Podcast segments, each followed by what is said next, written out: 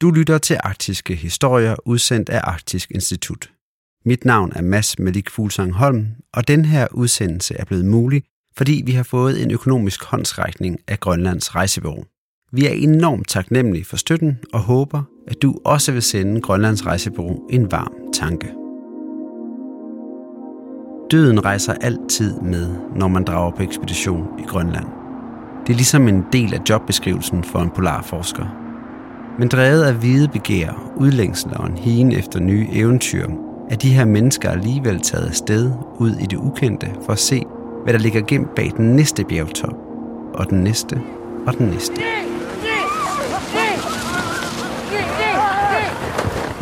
Den her udsendelse skal vi følge et af de mennesker, som flere gange sætter sit liv på spil for at blive klogere på de naturkræfter, der hersker i Grønland.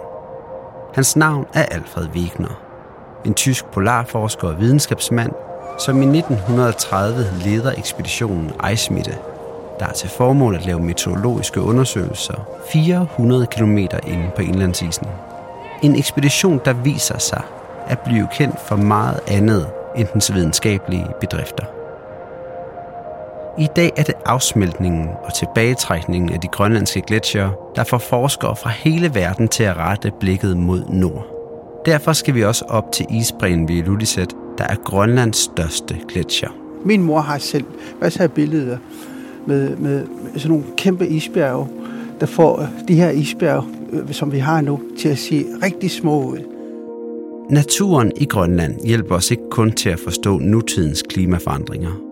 For få år siden fandt den dansk-grønlandske geolog Miniko Rosing nemlig ud af, at den også gemmer på spor af det tidligste liv her på jorden. Jeg plejer altid at, at sige, når jeg er der i Isua, hvor vi har de her ældste aflejringer med, med spor af liv, at Isua det er ligesom øh, det er livets dåbsetest.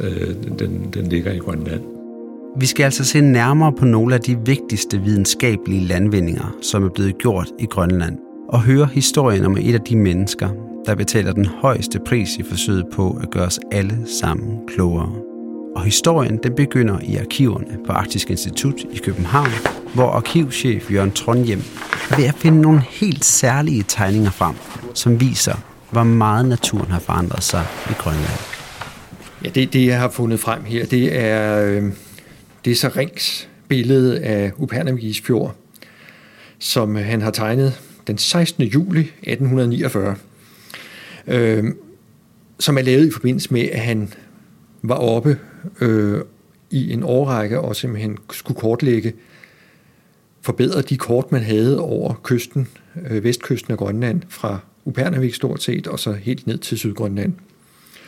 På det tidspunkt var kortene utrolig dårlige, så derfor var det væsentligt at få lavet nogle gode kort, fordi det jo, man kan sige, for alvor var gang i hele kolonitiden, og man havde brug for, for god sikker sejlads. Men da Ring også var uddannet øh, geolog, fysiker, hvad man nu kaldte det, øh, så havde han også en stor interesse i øh, geografien som sådan, og ikke mindst i isen havde han fået en særlig interesse for. Så derfor så registrerede han faktisk alle de gletsjer, øh, de store gletsjer i Grønland på vej ned ad kysten. Og der var så Upernavigis øh, bræs, som er en af de meget produktive i Grønland, var den første, han så for alvor registrerede. Og hvad er det, vi, øh, altså, hvad er det, vi ser her øh, på billederne helt konkret?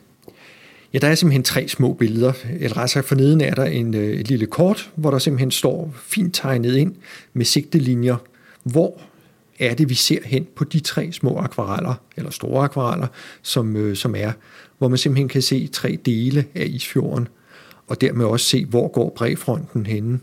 Man må sige, det er imponerende, altså for de iskosser, der svømmer rundt eller flyder rundt i, øh, i fjorden her, der kan man jo se, at de, han har fået kontrasterne med på de der skosser. Altså der er hvide områder, og så dem her, der er lidt mere beskidte. Ja, og det måske været med til at give ham ideen om, for man kan se inde på selve indlandsisen, der kan man ligefrem se, der ligesom går en, et brunt bælte, der ligesom breder sig ud, og som så også, man kan så se aftegninger af ude på nogle af de iskosser, der ligger i vandet.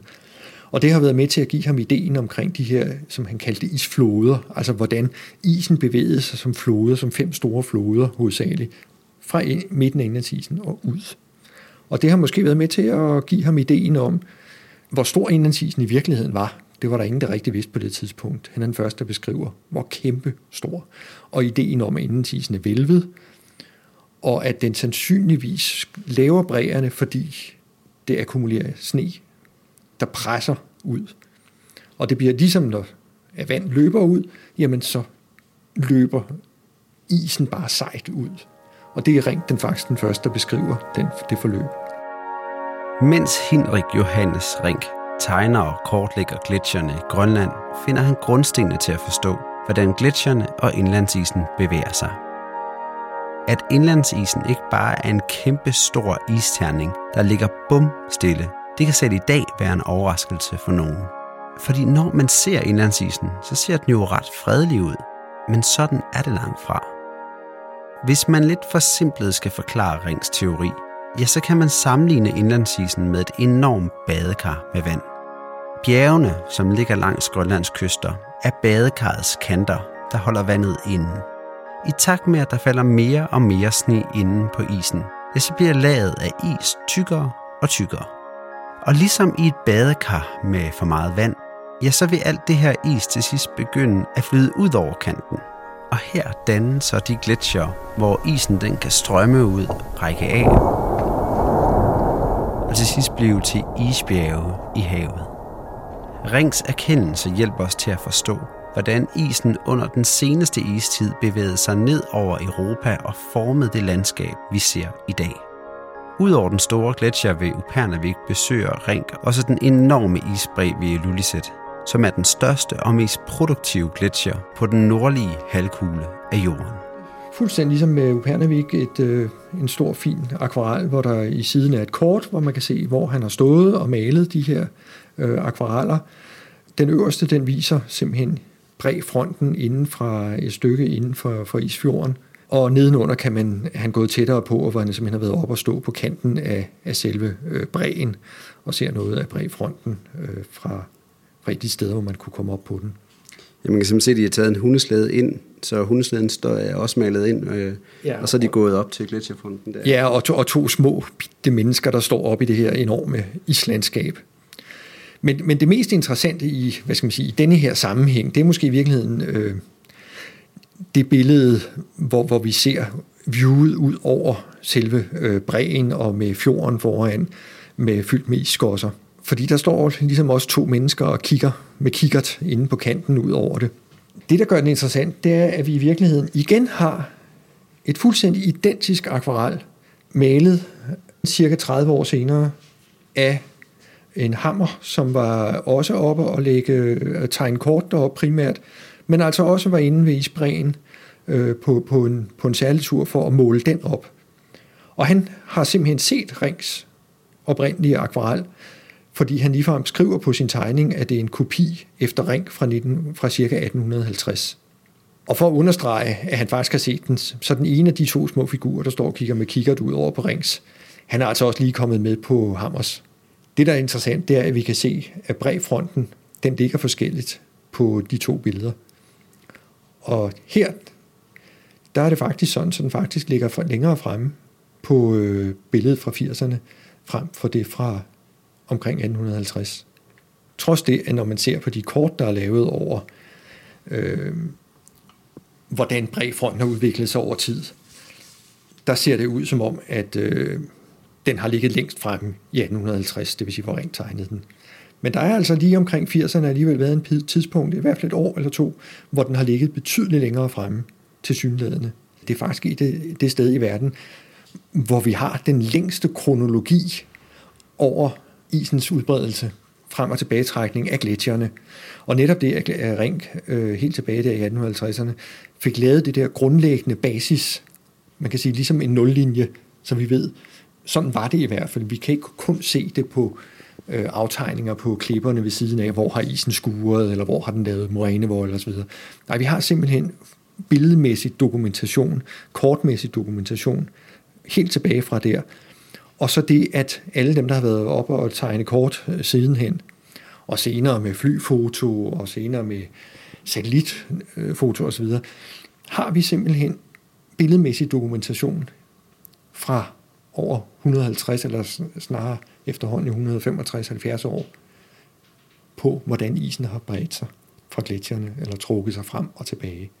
Og det gør det helt unikt i forhold til de gletsjer i Grønland, og i forhold til glaciologisk forskning i det hele taget. Og dermed også, man kan sige, med til at underbygge hele ideen omkring klimaforskningen også, hvordan vi kan begynde at se noget ud af det. Det er altså Rings videnskabelige arbejde tilbage i 1850, som er grunden til, at vi forstår gletsjernes bevægelser og ved, hvordan klimaforandringerne påvirker gletsjerne. I dag er det GEOS, de geologiske undersøgelser fra Danmark og Grønland, som overvåger isen. Senest har GEOS fundet ud af, at der de sidste 20 år er forsvundet 2.100 kvadratkilometer is fra gletsjerne i Grønland, hvilket er et område svarende til mere end to tredjedele af Fyns areal.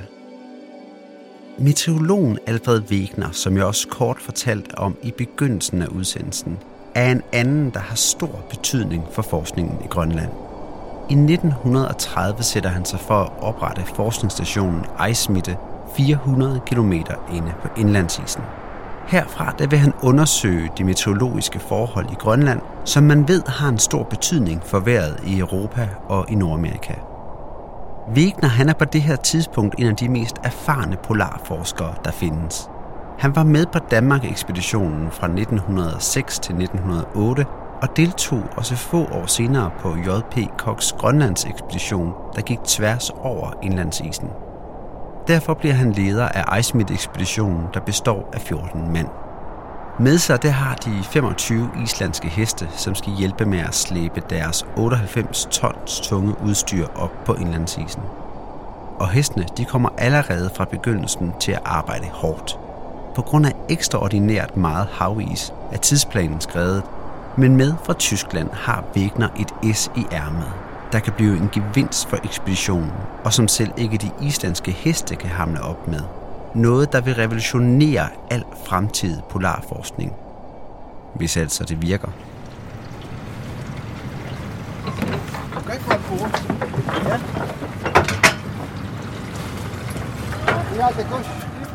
Prøv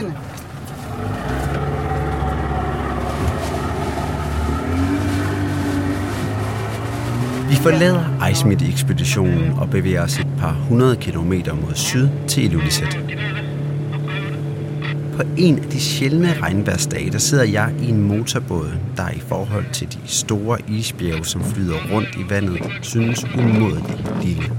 Jeg er på vej ud til Gengia i Ilulissat Isfjord til det selv samme område, som Brink godt 170 år tidligere besøgte og forevigede på de akvareller, vi så i arkivet på Arktisk Institut. Øh, jeg hedder Karl øh, Sandgren. Jeg, jeg kommer fra Ilulissat, født og opvokset i Ilulissat. Altså lige nu, der er vi øh, ved øh, Somnummiut, en gammel øh, boplads, hvor der har været mennesker 4.000 år, øh, indtil 1851.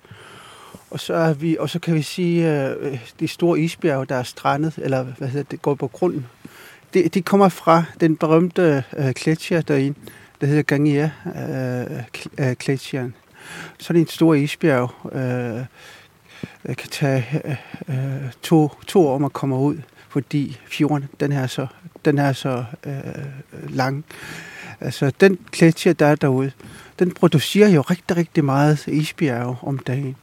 Øh, de, de, øh, de den producerer øh, om dagen, øh, kan forsyne New York med, med vand i et år.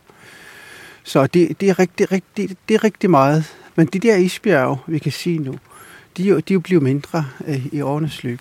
Øh, vores levetid faktisk. Øh, og de kan, vi, de kan vi mærke. Før i tiden, der var der stor isbjerg hele, helt indtil Kletsjern. Men nu er der kun øh, sådan nogle små pakis øh, hele vejen ind. Så er der sådan nogle isbjerg, store isbjerg øh, en gang imellem øh, derude til. Men det er sjovt, fordi hvis man ser de her isbjerg, så synes man jo, de er kæmpe store. Hvis ikke man er vant til dem, altså så er det jo, øh, hvad skal vi sige, 20-30 meter høje i hvert fald. Øh, og, og nogle af dem er jo måske 100 meter høje. Ja. Og så er det alligevel små isbjerge. Det kan jo godt være svært at sådan forstå. Jo, altså, der er jo mange, øh, altså, der, der findes jo mange øh, beviser for, at, øh, at isbjergene, de har været meget større end de er øh, i dag. Øh, altså, de lokale, de har jo, altså, de har jo taget en hel masse billeder, billeder i årenes løb. Øh, jeg, min mor har selv masser af billeder med, med, med sådan nogle kæmpe isbjerge, der får øh, de her isbjerge, øh, som vi har nu, til at se rigtig små ud. Altså, de er jo enorme nu. Ja, de er, de er enorme. Altså, dem, vi kan sige lige nu. Isen er under forandring, og det har den altid været. Det ser vi på Rings akvareller fra 1850 og på dem, som Hammer maler fra samme sted 19 år senere. Og lever man som Karl side om side med de store isbjerge, som strømmer ud af Ilulissat Isfjord, kan man se det med det blotte øje. Mens vi i dag er meget optaget af klimaforandringernes betydning for isen i Grønland, ja, så var det nogle helt andre ting, som i første omgang fik mennesker til at udforske det store land højt mod nord. For at tale med en af dem, som ved mest om den videnskabelige forskning i Grønland, skal vi forbi Geologisk Museum i København. Her arbejder nemlig Minik Rosing, der er professor i geologi. Minik han har selv været på utallige ekspeditioner i den grønlandske ødemark og kender derfor alt til, hvad det er, der får mennesker til at vil udforske Grønlands barske natur. Det startede jo selvfølgelig med, at de første mennesker kom over fra, øh, fra den kanadiske side for 4.500 år siden. Der var det ressourcer, som øh, fik folk til at udforske Grønland. Øh, og de kom jo gående på deres flade konvolutter og opfandt kajakken efterhånden og så videre. Og det kan man sige, det var også begyndelsen af den europæiske og den amerikanske forskning. Det var jo også, at man øh, var ude efter øh, ressourcer, ligesom dem øh, de første inuit-folk øh, øh, eftersøgte, nemlig de levende ressourcer. Fisk, man har taget fra Europa for at fiske i tusind år. Man har taget på valfangst i et halvt tusind, og så videre. Så det er igen de samme ressourcer, der er trukket. Men for at man kan udnytte de her ressourcer, så er man nødt til at udforske, man er nødt til at kortlægge, man er nødt til at finde ud af, hvornår kommer isen, hvornår det er mørkt, hvornår det er lyst, alle de her ting, som vi måske tænker på som øh, mere eller mindre dagligdags, øh, hvad skal man sige, sådan, sådan noget ved man bare, men det gør man jo ikke, før man har udforsket det. Så det er også en del af årsagen til, at Grønland i dag har en særstatus i udforskningen af klima. Det er jo, at man faktisk har øh, registreret temperatur og lys og alt muligt andet igennem flere århundreder. Og det, det betyder, at man har en lang hukommelse af, af, af ligesom sammenligne nutiden med. Til at begynde med, så er det altså ressourcer, som lokker folk til Grønland. Men med tiden bliver det også nysgerrigheden og lysten til at blive klogere, som får videnskabsmænd til at forlade kone og børn til fordel for et eventyr i den arktiske sne og kulde. Altså, næsten altid, når folk tager ud og leder efter sådan noget, så starter de med at lede efter guld, fordi guld det er jo penge allerede fra starten. Alle andre ting skal man lave noget ud af først, og så få nogle penge for det. Men guld, det er penge. Så, så, så man kan sige meget kortlægning af, af, af geologi det i virkeligheden startede også med udgangspunkt i noget med ressourcer og, og, og, og penge. Og det her øh, projekt med at kortlægge Grønland, sådan i hvert fald i oversigtslig form, blev først afsluttet for to-tre år siden. Øh, der fik man endelig lavet det hele, en til en halv million øh, kort over hele Grønland. Det er en, det er en kolossal øh, indsats, og der er rigtig, rigtig, rigtig, rigtig mange mennesker, der har øh, fået rigtig meget slidgigt i deres knæ af at kortlægge Grønland ved at gå op og ned af alle de her fjelde og slæbe alle de her sten hjem. Øh, men, men så har man til gengæld også et, et fantastisk resultat.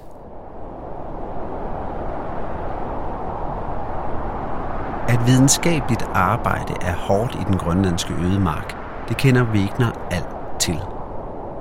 Den 27. juni 1930, efter flere ugers forsinkelse, kan arbejdet med at fragte videnskabeligt udstyr, mad og petroleum endelig begynde. Men selv om grønlandere fra den nærliggende bygd hjælper til med at få tingene op på isen, bliver ekspeditionen igen forsinket. Vejen op på gletsjeren er dødsens farlig, og flere heste falder i de afgrundsdybe gletsjerspalter. Forsinkelsen den tærer på rationerne, og om få måneder vil vinteren komme. Men Wegner han har som bekendt et S i ærmet, som på et øjeblik kan redde ekspeditionen fra den totale fiasko. Medbragt fra Tyskland er nemlig den nyeste teknologi. To propeldrevne motorslæder. Som alternativ til de traditionelle hundeslæder, skal motorslæderne køre ekspeditionens forsyninger de 400 km ind til målestationen Ejsmitte, hvor to forskere skal overvintre, observere og indsamle data om de arktiske vejrforhold. Men selv med de moderne motorslæder får Wegner travlt. Isbjørnen og snesbogen, som slederne er blevet døbt, skal nemlig fungere optimalt, hvis det skal lykkes at bringe de 3.200 kilo forsyninger ind til ejsmitte, inden vinteren sætter ind og gør det umuligt at overleve på indlandsisen. Den 29. august, to måneder efter at ekspeditionen gik i land på den grønlandske vestkyst, hører ekspeditionsdeltagerne pludselig lyden af håb. Motorstøj. Til at begynde med, der går det godt med de nye slæder, men lykken vender hurtigt. Det viser sig nemlig, at slæderne har svært ved de barske forhold i den arktiske isørken. Skiftevis sætter modvind, sne og kulde isbjørnen og snespuren ud af spillet, hvilket kun gør den i forvejen tilspidsede situation endnu mere kritisk – Wigner han mangler på det her tidspunkt stadig at bringe omkring 1.200 kilo forsyninger frem til kammeraterne Johannes Skorgi og Ernst Sorge, som befinder sig inde på Ejsmittestationen, hvis de to skal have en chance for at overleve vinteren. Wigner mærker frosten bide hans kinder, fingre og tæer. Solen har de sidste mange dage været faretruende tæt på horisonten, og mørket har for længst vundet kampen over lyset. Maskinernes fiasko betyder, at de nu må bruge hundeslæder for at komme ind med den sidste proviant. Wegner ved godt, at den 800 km lange slæderejse, som han står for, kan koste ham livet. Men døden har han før set i øjnene, da han krydsede indlandsisen med kok. Den tur kan du høre mere om i afsnit 6 af Arktiske Historier. Men afsted må han, hvis ekspeditionen skal lykkes med at skaffe de resultater, som kan sikre nye videnskabelige fremskridt Sammen med Fritz Løve og en gruppe grønlændere begiver Wegner sig derfor ud på en tur ind mod Ejsmiddelstationen, der meget vel kan blive hans sidste. Som Wegner kender Minik Rosing alt til ekspeditionslivet i Grønland. Heldigvis har meget dog ændret sig siden Wegners Ejsmidt-ekspedition. Feltarbejde i Grønland, det er, det er jo som at komme til paradis for det meste, øh, fordi at man har jo, altså, øh, man kommer til steder hen, hvor man aldrig har været før. Måske har der stort set aldrig været nogen andre før. Man har jo frihed, man bor i et telt, øh, man har ikke noget særligt happengud med sig. Man kommer enten med skib, eller man kommer med helikopter, eller man bliver sat med en twin otter med sådan nogle store ballondæk og lander et eller andet sted øh, 500 km til nærmeste nabo, og så bliver man sat af, og man har aldrig været der før, og så går man lidt rundt om sig selv og finder ud af, okay, der er en plet her, hvor vi kan ligge lidt i læ med teltet, og hvor morgensolen ikke kommer for tidligere væk, og så hvad det nu ellers måtte være. Hvis det er ved kysten, kan man måske også fiske lidt, og alt det her. Man skal ligesom have, have alle, alle tingene på plads.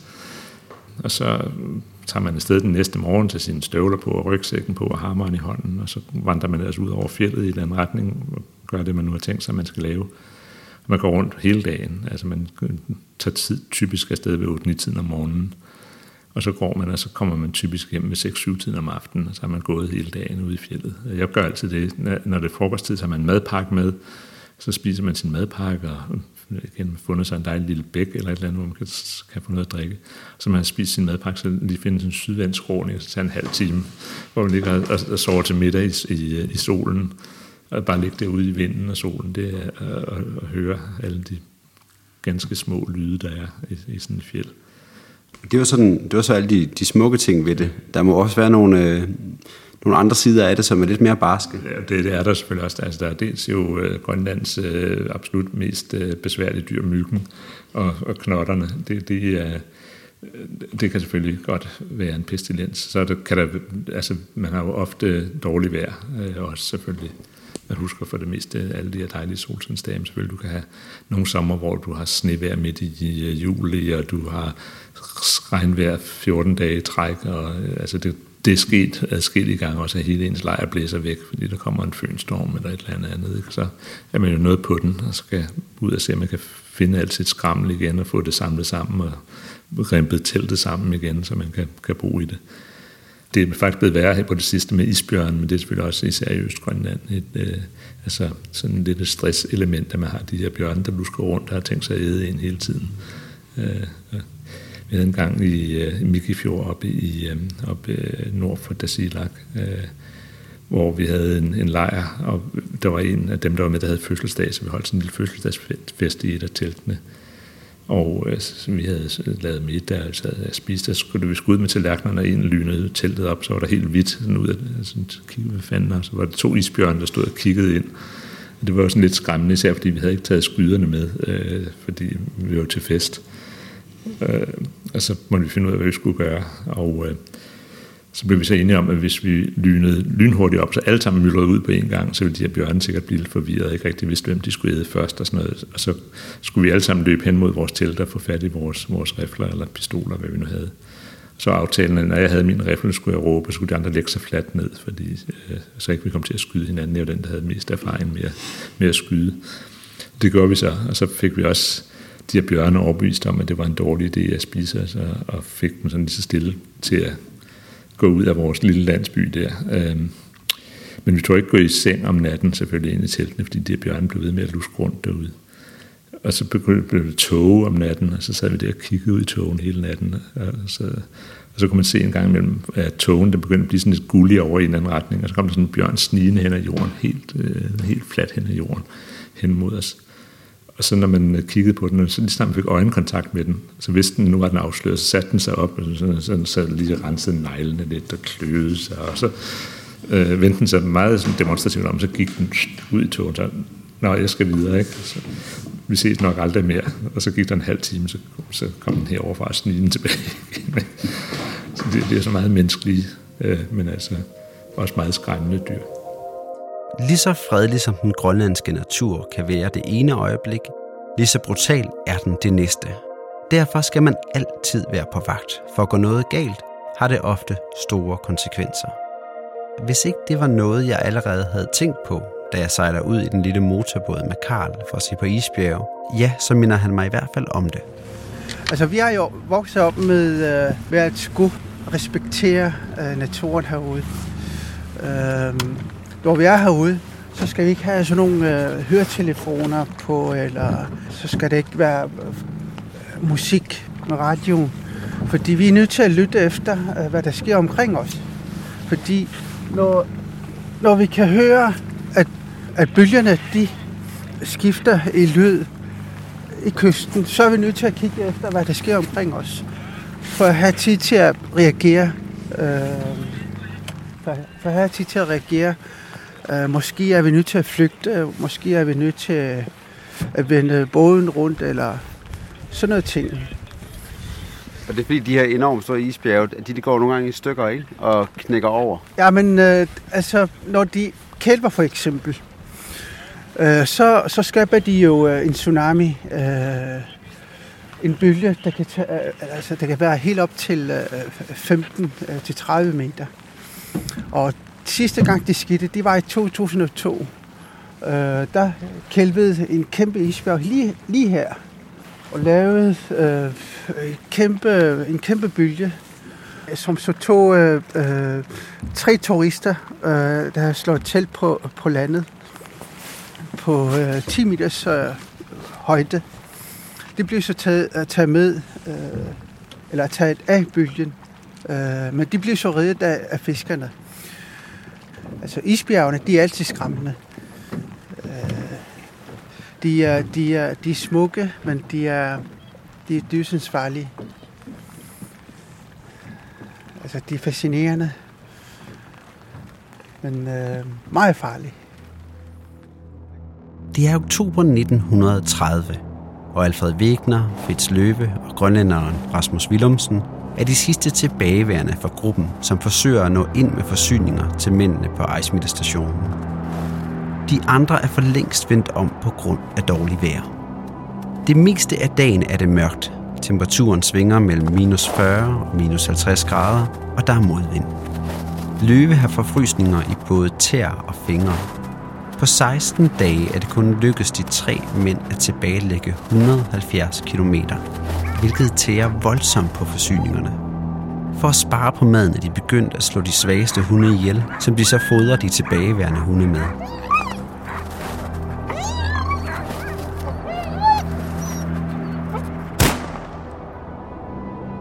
Situationen den er håbløs. Hvis det overhovedet lykkes dem at nå frem, vil de højst sandsynligt allerede have opbrugt den proviant, som egentlig var tiltænkt Johannes Gorgi og Ernst Sorge, mens de overvinter på Ejsmitte. Og netop Gorgi og Sorge befinder sig lige nu i en stor underjordisk snehule, som de har udgravet for at beskytte sig mod den bidende vind og kulde, der haver oppe på indlandsisen. Her har de indrettet sig med en petroleumsovn, som de har bygget af brædderne fra transportkasserne. I hulen der ligger temperaturen stabil på minus 5 grader, hvilket står i skærende kontrast til de minus 50 grader, som Wegner, Løve og Willumsen lige nu går rundt i. Paradoxalt nok så har Gorgi og Sorger det faktisk så godt, at de ikke længere mener, at de behøver den ekstra proviant, som Wegner og hans rejsefælder ellers er ved at sætte deres liv på spil for at levere. Tilbage i nutidens København. I vindueskarmen på Minik Rosings kontor på Geologisk Museum ligger nogle eksemplarer af de sten, som Minik har taget med hjem fra Grønland. Umiddelbart ser stenene ikke ud til at kunne fortælle os noget særligt om det første liv på jorden og skabelsen af kontinenterne. Men det kan de. For at kunne lukke historien ud af stenene kræver det bare, at den rette får dem i hænderne. Det, det man vælger sten efter, når man er geolog, det er efter dem, der kan fortælle en historie, som har en anden forrygende historie at fortælle. Og det er meget svært faktisk at vide, hvad det er, der får en til at vælge en given sten. Altså den, den, der er et eller andet ved den, som man tænker, den her den ser sgu virkelig interessant ud. Den ser ud, som om den har et eller andet, den er ved at brænde inde med. Ikke? Og så tager man den med hjem. Og så skal den måske skæres i meget, meget tynde skiver, så man kan studere den i mikroskopet. Noget af den skal opløses, så man kan se, hvilke grundstoffer den består af. Noget af skal gøres endnu mere for at se, hvilke isotoper. Der, der er øh, en kolossal mængde, både meget tidskrævende og, og, og dyre øh, processer, i at lukke sådan historien ud af stenen, så at sige. Men, men, øh, men altså noget af det, som jeg har været fascineret af, det er jo, at øh, i Grønland, øh, i området omkring Nuuk, har vi nogle af de ældste bjergarter på jorden. Og, og det, jeg har været interesseret i, det er, ligesom, hvad kan de fortælle os om, hvordan den tidlige jord var at leve på, øh, og hvis man overhovedet kunne leve på jorden dengang. Altså, da jeg startede mit arbejde, der var man sådan set overbevist om, at der ikke kunne have været liv på jorden dengang, at, øh, at de her sten blev dannet i, i, i Grønland. Øh, men det jeg fandt ud af hen ad vejen, det var for det første, at der var liv på jorden, og senere hen med en ret stor grad af sikkerhed kan vi også sige, at det ikke bare var liv, men at det var liv, som var forholdsvis veludviklet, altså ikke dyr og planter, men, men mikrober, bakterier, den slags. Men de kunne noget. De, og noget af det, det kunne, det var at udløse solens lys som energikilde til, til det, de ellers havde tænkt sig at gøre.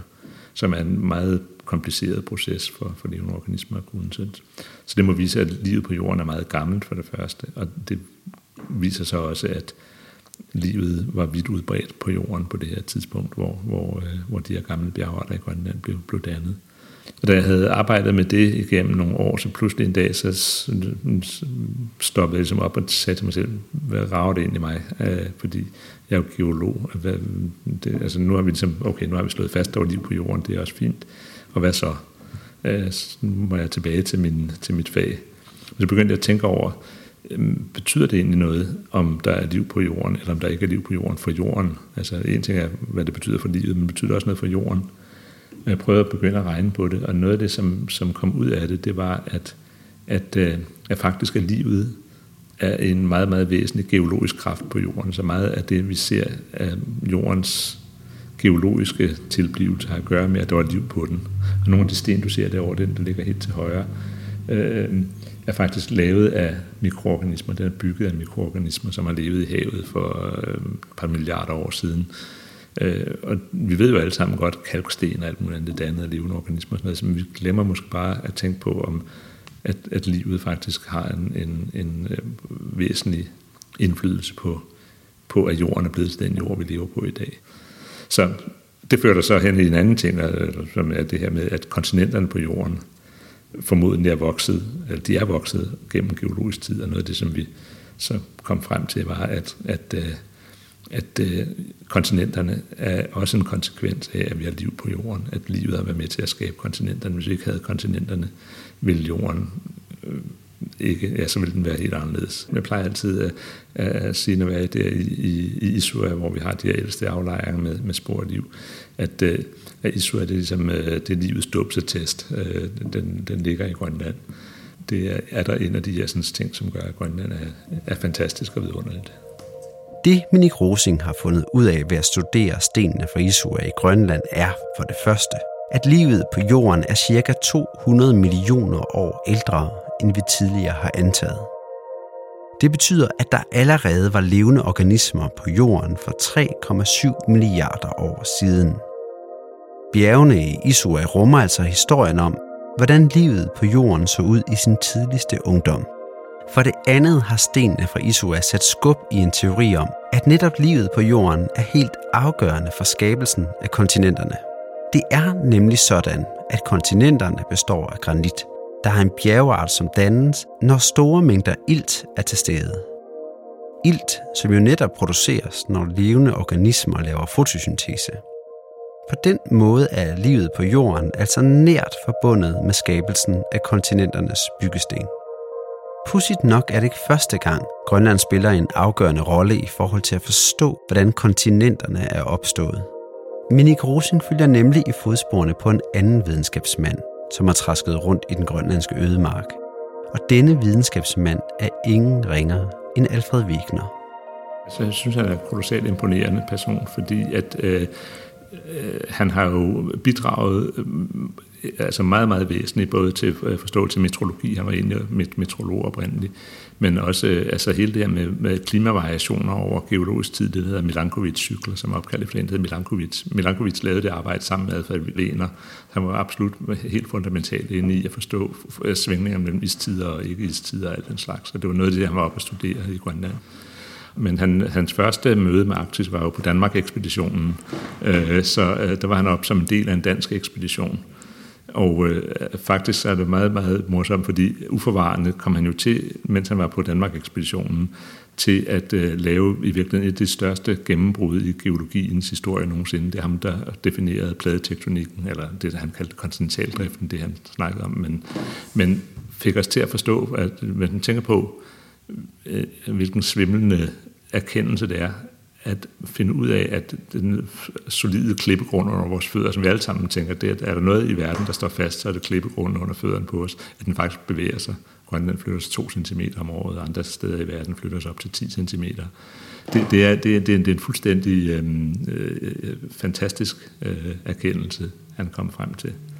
Udover det var han også øh, efter sine øh, som ekstremt øh, rar og venlig mand. Han kom meget hos min farmor og farfar, som boede i Umanak. Øh, min farfar var præst i Umanak. Og Alfred Wiener øh, tog udgangspunkt i Umanak og, øh, og øh, lavede sin ekspedition. Han blandt andet brugte min farfars hunde til at komme op på indlandsisen på den her tur. Men, øh, så han, han, han var meget vældig i Grønland. Han talte udmærket dansk, og formodentlig også grønlandsk i et eller andet omfang. Og, og det er faktisk meget skægt, fordi at, øh, der er jo lavet en film, som tager udgangspunkt i hans arbejde af Lene Riefenstahl, som hedder SOS Iceberg, som har sådan en meget, øh, hvad skal man sige, militaristisk ekspeditionsleder i absolut strammeste øh, tyske øh, 1930'er-stil, øh, men som ligesom tager udgangspunkt i Alfred Wieners øh, øh, arbejde som forsker i Arktis. Så på den måde så har han også fået jo et eftermæle uden for den videnskabelige øh, sfære, altså, øh, som, som øh, måske er lidt fortegnet, men alligevel.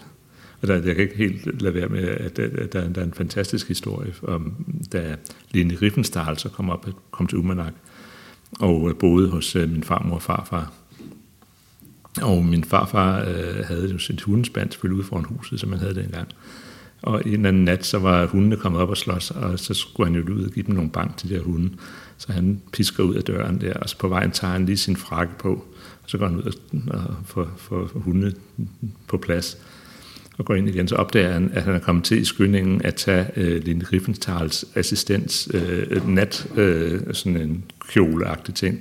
Så han er derude i sådan en lysrød sifonseng med, med, med strusefjer og tæskehundene. Og angiveligt så øh, var der inde i, i Umanak, der nogensinde glemt syn af, af, af, af præsten stå der i midnatssolen og, og banke hundene i, i en lyserød morgenkåb. Øh, så men som sagt, altså øh, Alfred Wiener, han var, var fantastisk øh, succesfuld med det, han gjorde inden for meteorologi og inden for klimaforskning. Er det lige netop Aminik, der træder i fodsporene på Alfred Wegener, må siges at være et utroligt sammentræf. Tilbage på indlandsisen har Wegener, Løve og Willumsen nu været undervejs i 40 dage, inden de en tidlig formiddag når frem til Ejsmitte. Her møder de Gorgi og Sorge, der hurtigt hjælper med at bære den forkomne løve ned i snehulen. Det er i sidste øjeblik, at de tre når frem. Samme morgen har de brugt den sidste dunk petroleum, og mad er der heller ikke mere af. 1. november fejrer de Wegners 50-års fødselsdag, og de fem mænd tillader sig den luksus at spise lidt chokolade. Men der er ikke for alvor tid til at slappe af. Forsyningerne på Ejsmitte er i forvejen små, og lige nu er de fem mænd til at deles om maden. Det bliver besluttet, at Løve ikke kan klare rejsen tilbage til kysten. I stedet der må han overvintre på Ejsmitte og tage med tilbage næste år. Det betyder også, at maden, der egentlig var tiltænkt to, nu skal deles i tre. Derudover skal Wegner og Willumsen også have en del af forsyningerne med til hjemrejsen. En smuk novembermorgen tager Wegner og Willumsen afsked med deres kammerater begiver sig ud på den 400 km lange rejse mod vest. Sorge tager et sidste billede af de to mænd. Willumsen står i sine hvide isbjørnebukser og kigger en smule betænkeligt ud i horisonten. Wegner har hundeslæde pisken i hånden, og det ligner lige frem, at han smiler. Ekspeditionen er langt fra gået som planlagt, men det ser alligevel ud til, at det nok skal lykkes at få indsamlet data om de arktiske vejrforhold, som fremtidige generationer kan få gavn af. Men billedet bliver det sidste, vi ser af Wegner og Willumsen. De omkommer nemlig begge på hjemrejsen. Da vinteren er forbi, finder man deres telt ude på isen. Her ligger Wegner død. Willumsen har lagt Wegner til hvile, og er selv fortsat videre mod civilisationen. Han når dog aldrig frem, men forsvinder sporløst i den store hvide ødemark.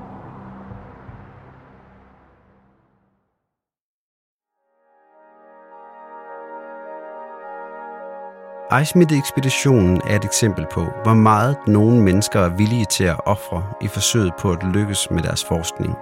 Wegner nåede at sætte sig et udsletteligt fingeraftryk, mens han levede. Og de observationer, der blev gjort på Ejsmitte-ekspeditionen, har i dag stor betydning for den transatlantiske skibsfart og flytrafik, som forbinder Europa og Nordamerika. Men det var først mange år efter hans død, at han vandt anerkendelse for sin teori om kontinentaldriften – som vi har hørt, har Grønland de sidste århundreder leveret mange svar på de videnskabelige spørgsmål, som optager os mennesker. Men hvad med fremtiden? Hvilken rolle kommer Grønland til at få i de kommende år, hvor klimaforandringer og ressourceknaphed er nogle af de udfordringer, der skal findes løsninger på? Det spurgte jeg Minik Rosing om, da jeg besøgte ham på Geologisk Museum. Så de fleste mennesker i verden, de ved, at øh, Grønland øh, er et væsentligt øh, sted for vores forståelse af, af klima. Og faktisk så startede øh, hele forestillingen om, at der kunne være menneskeskabte klimaforandringer. Det startede med øh, August Krog, som var, øh, han var egentlig biolog, men arbejdede meget inden for medicin, som i år 1900 var på arktisk, øh, arktisk station i, i Diskobugten på Røkkerdasvok, hvor han øh, øh, målte stofskifte hos, hos grønlændere, øh, som jo spiste meget fedtrig kost, han ville se, hvordan sådan stofskifte fungerede. Øh, og han skulle øh, bruge målinger af, hvor meget CO2 de ånder ud, for, som en mål for, hvor, hvor meget de omsætter. Men i 1904, der kom han ud med en artikel, hvor han øh, skriver om, hvor meget CO2 er der i atmosfæren. Så havde han regnet ud, hvor meget kulstof er der så i hele atmosfæren. Og så sagde han, at det er jo egentlig ret påfaldende, fordi det er jo et tal, som ikke er sådan væsentligt anderledes end hvor meget kul, der bliver brændt af af industri, ny opstartet industrialisering i, i, i Europa og Amerika. Så allerede i 1980 så forudsagde han, at øh, klimaet på jorden vil blive varmere som konsekvens af industrialiseringen. Så øh, der kan man sige, at Grønland har allerede manifesteret sig allerede i formuleringen af hele, hele spørgsmålet. Det er der ikke ret mange, der ved i dag. Og hvad, og hvad vil så være det vigtigste, man kommer til at kigge på sådan i, forskningsverdenen i Grønland? Noget af det, som jeg kunne forestille mig vil komme frem forholdsvis snart, det er jo, at klimaforandringerne, vi, vi rykker alle øh, klimazonerne nordpå, og der er en række dyrearter og plantearter i Grønland, som jo er tilpasset øh, kan man sige, arktiske polare klimazoner. Og de klimazoner, de er jo ved at, at ligesom blive mindre og mindre og rykke længere og længere nordpå og måske forsvinde helt. Øh, så ligesom, hvad er konsekvenserne af klimaforandringerne for dyrelivet øh, og plantelivet i, øh, i Arktis? Øh, og noget, som jo for både Grønland og for verden i øvrigt jo er rigtig vigtigt, det er også fiskeressourcer, de marine ressourcer i havet. Du ved, alle mennesker på jorden har behov for, for marin kost, og der bliver flere og flere mennesker, der har mere og mere behov. Øh, og havene i, altså Nordlanden og havet omkring Grønland er jo et af de få steder i verden, hvor der stadigvæk lever rigtig vilde fisk osv. Så, så ligesom, hvordan man forvalter den her ressource, hvordan man beskytter øh, den biologiske mangfoldighed i Arktis, det, det tror jeg bliver et øh, ekstremt vigtigt øh, forskningsområde. Hvis man ser på, hvor stor en andel af Grønlands øh, nationale øh, budget, der bliver brugt på forskning i Grønland, er det meget lille, og det er meget naturligt, fordi at det, der er så mange andre ting, der presser sig på i Grønland i forhold til udvikling osv. Men over tid, der vil jeg sige, at det vil være en stor fordel for Grønland at opruste forskningsmæssigt. Man kan se lande som Norge, øh, Island og Færøerne har haft meget større øh, økonomisk afkast af deres marine ressourcer, fordi at de har en forskningskapacitet øh, til at udvikle nye produkter og nye måder og alt muligt andet. Ikke? Så jeg vil gætte på, at Grønland kunne få en, en væsentlig større plads i det her forskningsfelt. Der er jo stadigvæk, altså der er jo rigtig gode tegn i det. Altså, der er jo, Grønland har sit eget forskningsråd nu, man har forskningsinstitutioner som Naturinstitut, og man har Elisabeth Universitet. Og der er også helt klart øh, generationer af, af nye forskere, der er ved Hautmann, der studerer øh, øh, biologiske øh, processer og øh, fedtstoffer og øh, genetik og alt muligt andet i, i Grønland og arbejder i Grønland nu. Ikke? Så, så øh, i takt med, at der ligesom er en kritisk masse. Der er nok øh, øh også øh, forskningsfaciliteter i Grønland til at fastholde unge øh, øh forskere. Så er der ingen tvivl om, at, at der er et potentiale for, at det kan vokse, og det, hvis det får den rette støtte øh, i, fra det omgivende samfund, så, så er der ingen tvivl om, at, at, at Grønland vil få en stærkere rolle. Så for mig at se, så er der ingen tvivl om, at det går, går i, i en vej, det er den rigtige vej i forhold til, at, at Grønland får en større og større rolle i, i forskningen i Grønland. Der er altså ikke noget, der tyder på, at Grønlands rolle i videnskaben bliver mindre i fremtiden. For Grønland rummer svarene på mange af de spørgsmål, vi mennesker søger svar på. Rink, Wegner og Rosing er alle eksempler på det hvide begær. Et hvide begær, som på trods af slidgigt i knæene og forfrysninger i tæerne får mennesker til at undres over, hvad der må gemmer sig bag den næste bjergtop og den næste og den næste. Her slutter dette afsnit af Arktiske Historier. Og husk nu, at du kan se billeder fra Iceman-ekspeditionen på Arktisk Instituts hjemmeside. Jeg, Mads Malik Fuglsang Holm, har lavet udsendelsen og siger tak til alle, der har medvirket. Grønlands Rejsebureau og naturligvis til dig, fordi du lyttede med.